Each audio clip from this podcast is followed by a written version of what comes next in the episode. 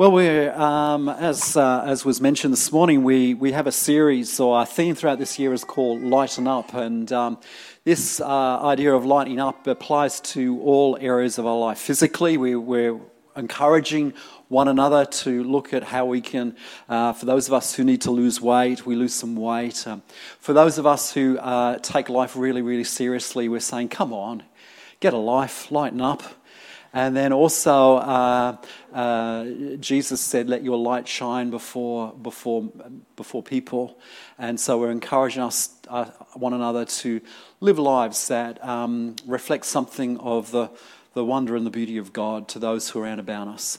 But also, one of the things that we need to lighten up from um, is from religiosity. And the book of Galatians is one of those uh, books in the Bible that speaks uh, very much into uh, this thing of, um, of religion and how it is a, a burden and it's something that we need to release ourselves from.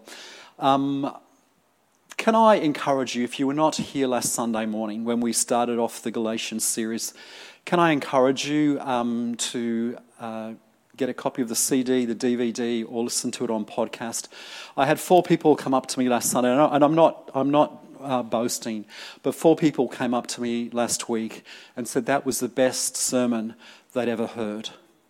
Uh, it was just um, very life giving and helpful for people to understand what law is and the life that God has called us into, which is a life of, um, of, uh, of liberty and of, uh, of freedom, so that we can live the life that God has called us to live. And so this is um, week two of our look at, um, at uh, Galatians.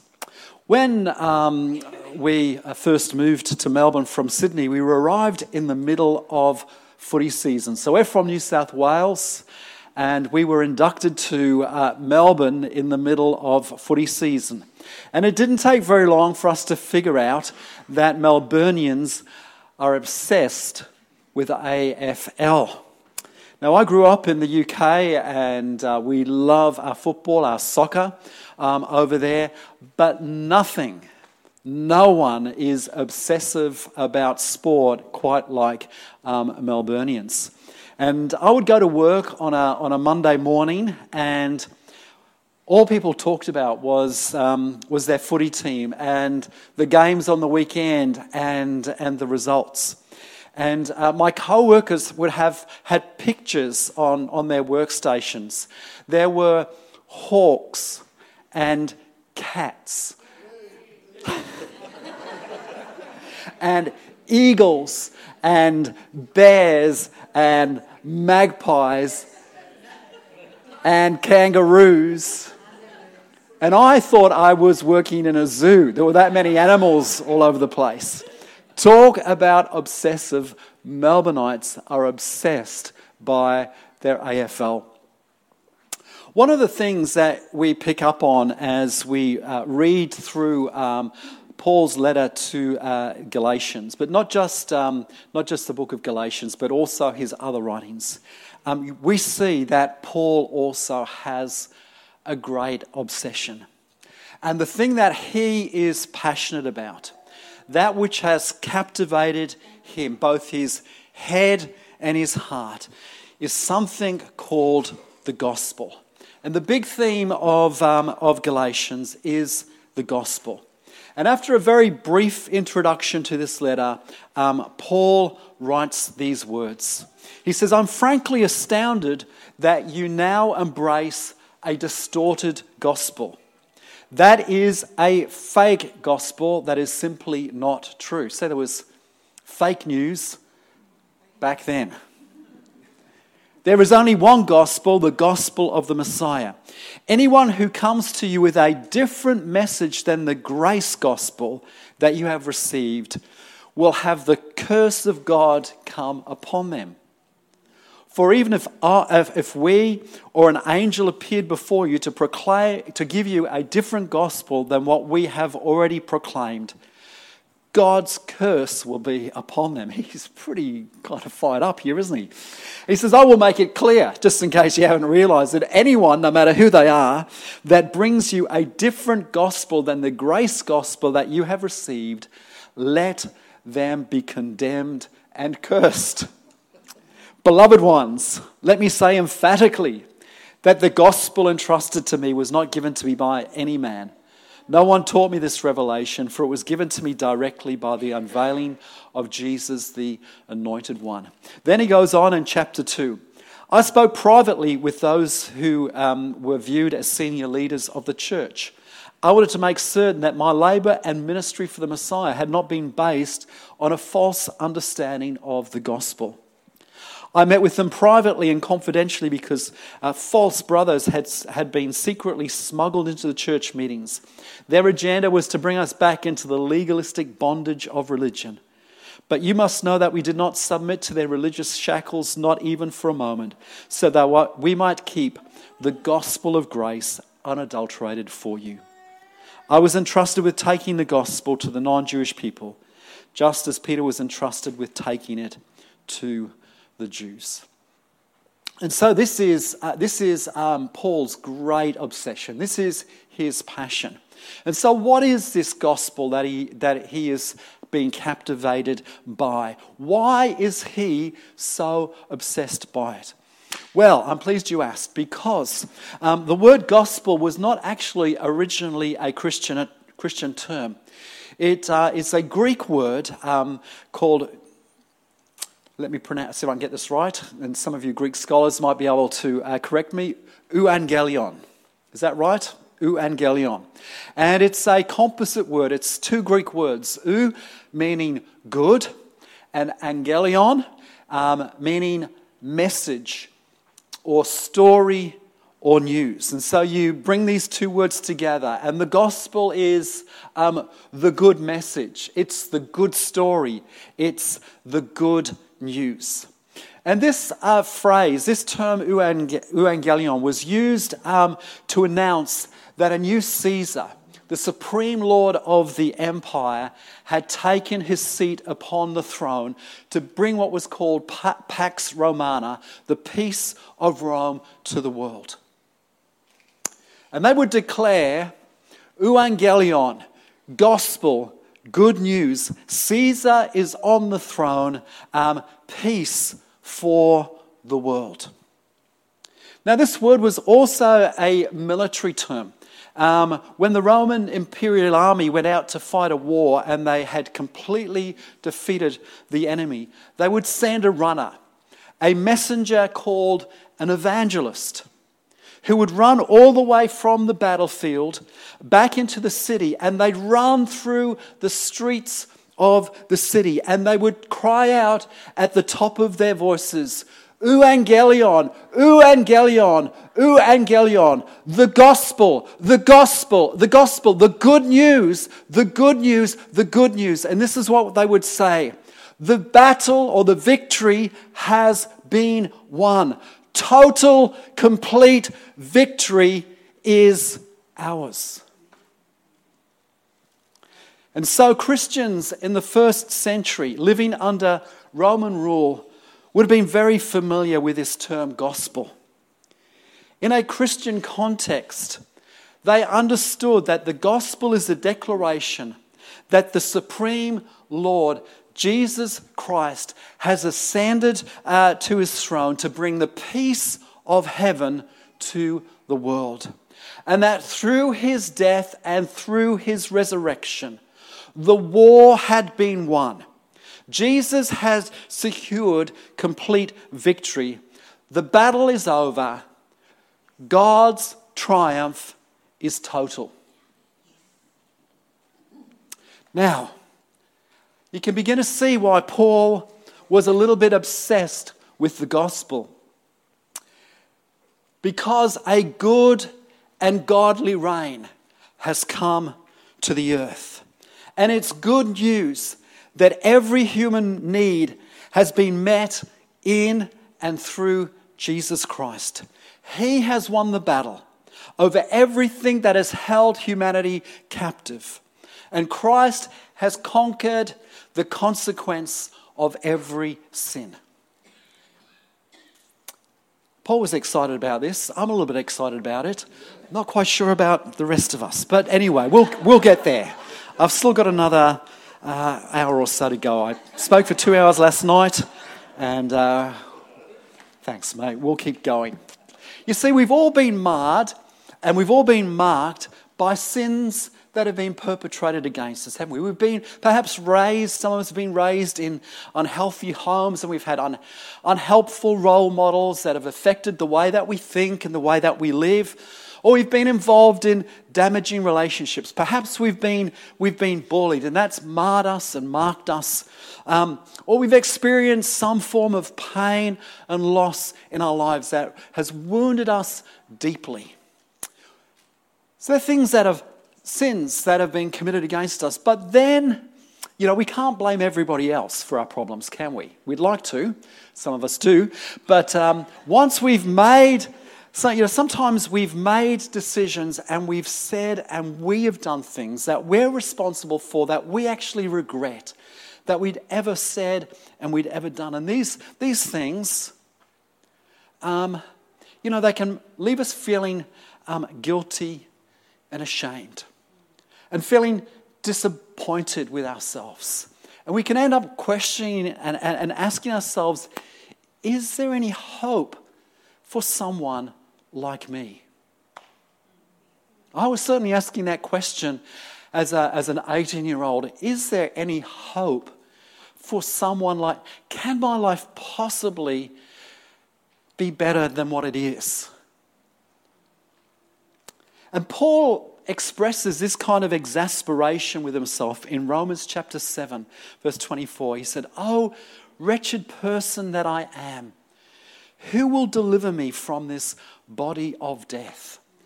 You know, this is this body of death is, is probably one of the, the worst things imaginable. Um, in ancient times, the way that the, the, the Roman Empire dealt with a murderer was to strap the victim of their crime to their body. So the corpse, which is called the body of death, would be tied to the back of the murderer. And the death of the murderer's victim would eat. Are you starting to feel kind of icky? The death of the murdered victim would eat its way, that corruption would eat its way into the murderer's body. Not very pleasant, is it?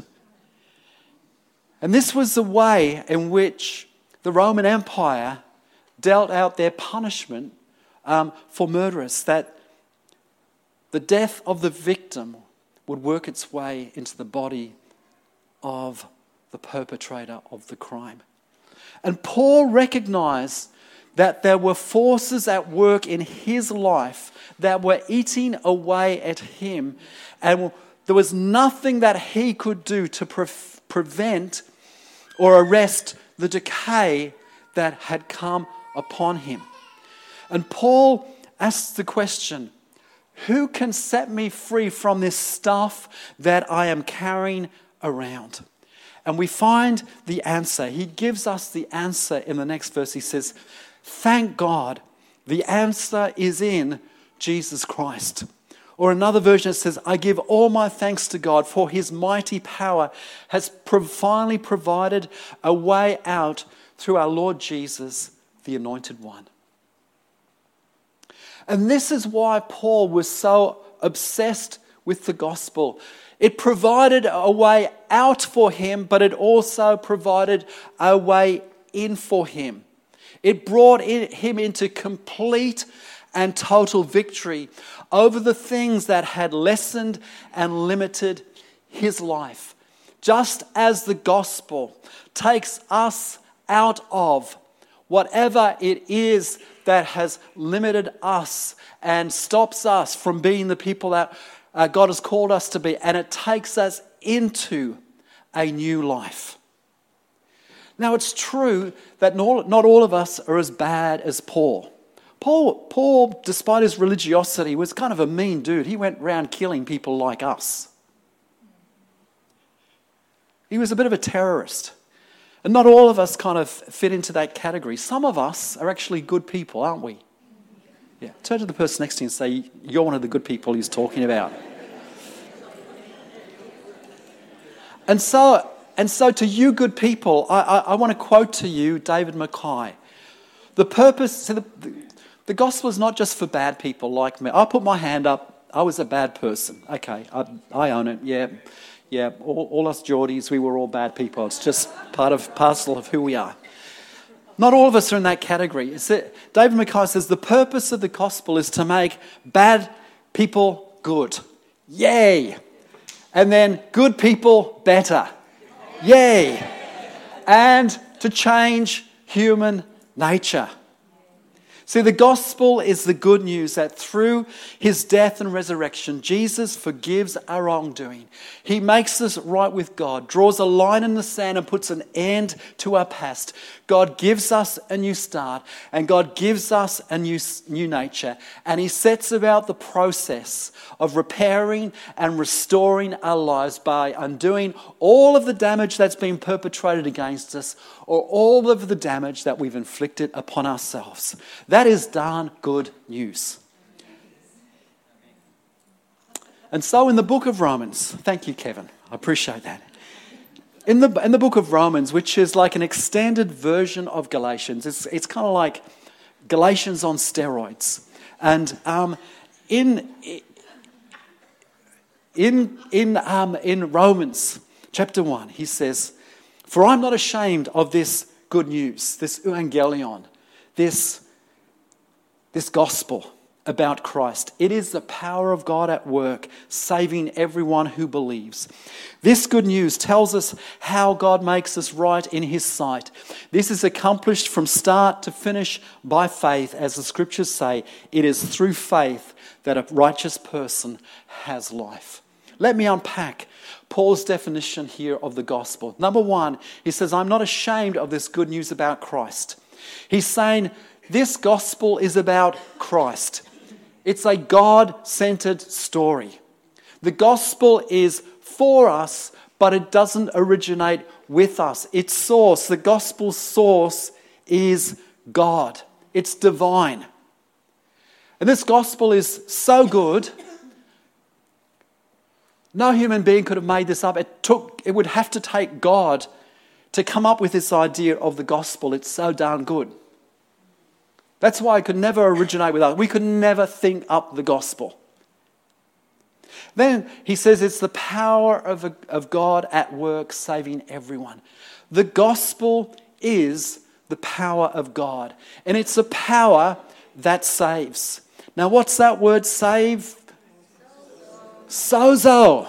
And what's sozo? Sozo is healing, it's, it's rescuing, it's setting free, it's delivering, it's making whole. The gospel has inherent power, has power inherent within it, within it to set us free, to make us whole, to heal us, to, to um, deliver us. And who is this powerful gospel message for? It's for everyone. Can you start to see why Paul is obsessed with this gospel? It excludes no one. It excludes no one. Collingwood fans, you're in. You're in. You're in. I know what's going to happen to me after the service. Eh, eh, that's Collingwood fans will gang up and beat the snot out of you when I walk out of this room.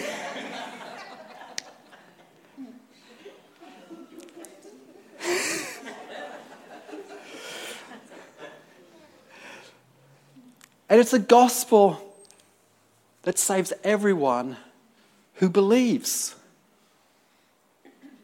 What do we, what do we need to do to connect, to connect with this rescuing, healing, freeing, delivering power that makes us whole. What do we have to do?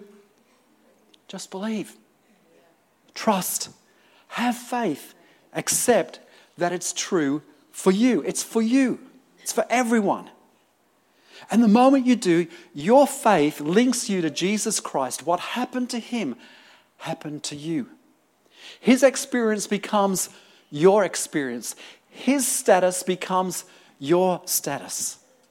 Jesus has done it all for you, and faith is us stepping into that union together with Him. And this great exchange takes place.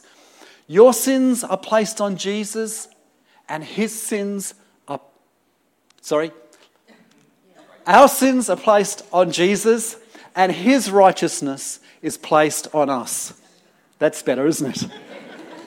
He is treated as if everything you'd done, he'd done, and at the same moment, we are treated as if everything he'd done, we'd done.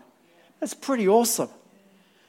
All the accolades, all the glory that he deserves are shared with us. You know, when you see the, we've got the Anzac March coming up soon, and we'll see little kids walking in the Anzac March, and they'll have their fathers or their grandfathers' medals pinned to themselves. And they'll march proudly through the streets, showing off their medals. They've never picked up a gun in their life. They've never been to battle, but they're wearing the medals of their father or their grandfather. And that's what we do. We walk along with the accolades of Jesus, the righteousness of Jesus. It's ours. We haven't done anything. We just bought into this thing. We just believed it, bought into it. That's flipping. Uh, that's such good news. Oh. Then, this good news tells us how, to, how God makes us right in His sight. And this is the essence of the gospel is God gives us the gift of righteousness. God, He say me all right. We have peace with God. We don't have the peace of Rome. We have the peace of God. You are justified. One of those nice big Bible words that simply means you stand before God just as if you'd never sinned. How good is that? And then finally, Paul says, the gospel is from first to last. What does that mean? The gospel is from first to last. It means two things. Number one, from the start of our journey with God all the way through until the very end, we stay in right standing with God by the gift of righteousness that God has so lavishly and freely given us. From first to last, I'm as righteous now as I will be on that final day when I breathe my breath, last breath and I go and stand in the very presence of God, I won't be any more righteous then as I am right now. Let me just say that for this side of the room. You'll, you won't be any more righteous then as you are right now. Because the righteousness of God has been given to you as a gift, and it's, it's, it's yours from first to last. But the other thing is, um, first to last means the gospel is for the whole of life.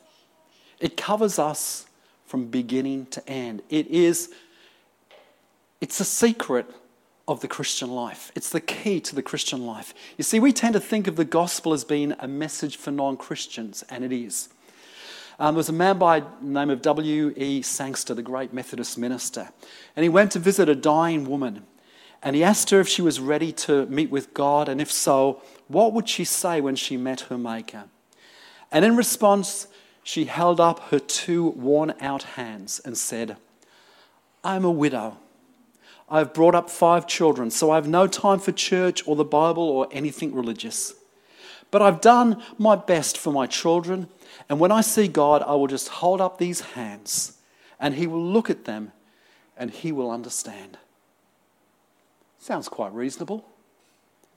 But Dr. Sangster replied, You are too late, my dear. You are too late. What do you mean? She said. Well, he explained. There's someone who has got in front of you, and he is holding up his hands in front of God. And God has eyes for no other. But what do you mean? She asked again, and he told her, Don't put your trust in your hands, put your trust in his hands. The good news of the gospel begins for someone who is not yet a Christian by pointing out that salvation is not dependent upon your hard work or your self effort. You don't have to do anything other than to receive it and say thank you. None of the work of your hands will get you through. There's nothing left else to do. But that, when we believe that, that's just the beginning of the gospel. That's f- first. But it doesn't end there. So, how does this gospel apply to those of us who have already placed our trust and our lives into the nail scarred hands of Jesus? How do we apply the gospel to our lives as Christians from the beginning to the end? Firstly, what we do is we apply the gospel by following God's order. Last week we talked about the Judaizers, a movement in the early church that embraced a form of Christianity which insisted on circumcision as a badge of membership, of belonging to God, and as a sign that you were serious about keeping the rules. And whilst the Judaizers believed in Jesus, they also taught a gospel that demanded rule keeping as a means of righteousness. And their virgin, version of the gospel, which I'm still, I'm still in last night's mode, virgin rather than version, um, their version of the gospel, which Paul says was a false gospel, followed a certain order. And that order was believe in Jesus. Yeah. Obey the rules. Then you'll be saved. But Paul points out that if you are a Christian and trust in your ability to keep the rules to be right with God, then you better keep the whole lot. In Galatians 3:12 he says, "Keeping the law does not require faith but self-effort, for the law teaches if you practice the principles of law, you must follow them all." Now imagine if I drove through a red light, which I would never ever do. Uh, but if I did drive through a red light and I was stopped by a police officer, and I said to them, But officer, you know, I've, I've been driving around all year and I have not um, uh, uh, uh, broken the, the, the, law by um, going through other red lights. That officer would reply, Well, I don't care if you stopped at every other red light. You didn't stop at this one. You've broken the law. It's broken. And then Paul points out even those who say they keep the, the rules don't. Oh. Even those who say they keep the rules don't. They're fibbers. liar, liar, pants on fire. Because he says in Galatians 6:13, not even those who are circumcised, not even these Judaizers, keep every detail of the law, of the written law. You might have heard of, during the week of, a, uh, of Yovana Mendoza. Who heard of poor Yovana? She's a 28 year old um, blogger with 3 million followers on, on YouTube and Instagram. And for a number of years, this uh, young lady, Yovana, has been advocating um, a, a, really stringent form of veganism and, um, and um, having 28 day water fasts as the, as the way to kind of be really, really healthy and to, to live well. However, Yovana, whilst preaching this gospel of veganism and, and of extreme fasting, um, she didn't tell anybody that she'd dropped the vegan diet and the extreme fasting regimes um, because it wasn't working for her. Poor thing, it was making her sick. But she kept on preaching her gospel until she was in a restaurant and she was spotted by somebody and videoed eating fish. And so, as a result of that, poor, this poor girl, I feel sorry for her. As, as a result of this, you know, she's been publicly shamed and called a hypocrite because she was setting a standard for others that she herself could not keep. And Yo- Yo- Yovana reminds me of the Judaizers of Paul's day and the Judaizers of today who say, believe in Jesus plus whatever else you want to add on there. Read your Bible, pray, give, attend church. And when you do that, you will be saved. And in Galatians, what Paul points out that Christians are to apply the gospel by getting the order right. We believe in Jesus. We understand that because of that belief in Jesus, we are saved, we are righteous. We're never going to be any more righteous than we are. And then we start to obey the rules. And so, Paul in Galatians is addressing two gospels. Both contain the same elements belief, obedience, and salvation, but with three very different orders, motivations, and effects. And Paul says the gospel helps us get the order right. Secondly, as Christians, we apply the gospel by following the lines of truth. In Galatians 2:14 he says, "I saw that they were not acting in line with the truth of the gospel." You see the gospel gives us very clear lines to follow. And in its context, this ver- uh, scripture here, and I've got virgins on my mind. In its context, in, in Galatians 2.14, Paul is actually addressing um, Peter's slide into racial superiority. God had given Peter a vision, and you can read about that in Acts chapter 10 and Acts chapter 11. And in that vision, God revealed to him that all people were equal. God said, said to Peter, Peter, you can associate with anybody you want because no one is unclean and no food is unclean. Perhaps Giovanna should have heard that message about the food. And for a while, Peter follows that line, that the true line of the gospel, and he's enjoying eating and fellowshipping with Gentiles. But then a bit of pressure comes, and he moves away from the line. And what Paul does, Paul calls Peter to get himself back into alignment with the gospel. And so, what the gospel is, is for Christians, it means for all of life. It sends out lines for us that we are to follow. It sends a line uh, for us to follow in that sense that our sins are forgiven. So we ought not to walk in guilt and shame. If you're carrying guilt and shame this morning, you're not walking in line with the gospel. Get in line with the gospel. Does that make sense? Okay? If you think because uh, you're a Collingwood supporter that you're better than Carlton supporters, and you're, you've got this air of superiority about you, get in line. We're all, this, we're all equal here. Um, the truth of the gospel sends out a line for us to follow by pointing out that we ought to forgive others as we have been forgiven. We're to show kindness and mercy. The gospel um, sends out a line for us to follow by pointing out that we ought to serve others and be generous with our resources. The gospel sends out a line for every area of life, from first to last. And what we do is we align ourselves with the truth of that message.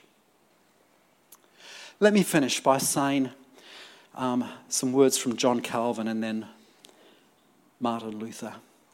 Calvin says the gospel is not a doctrine of words, but of life. It cannot be grasped by reason and memory only, but it is fully understood when it possesses the whole soul and penetrates to the inner recesses of the heart. Paul was obsessed with this gospel. It possessed his soul and penetrated the inner recesses of his heart because it, he understood it was the power of God that brought salvation, made him right with God, and provided us with an order by which to interpret the truth of the gospel and clear lines to follow. And Martin Luther, and his commentary on the Galatians, he writes The truth of the gospel is the principal article of all Christian doctrine. Most necessary it is, therefore, that we should know this article well, teach it unto others and beat it into their heads continually. We have some Lutherans here today. can I just say, forgive me uh, if, like Paul, I'm a bit obsessed by and a bit passionate about the gospel. Forgive me if I'm a little bit like Luther and all I do is try to beat this thing into your heads and into your hearts. But when it gets in there, it will ch- change your life for good. Amen.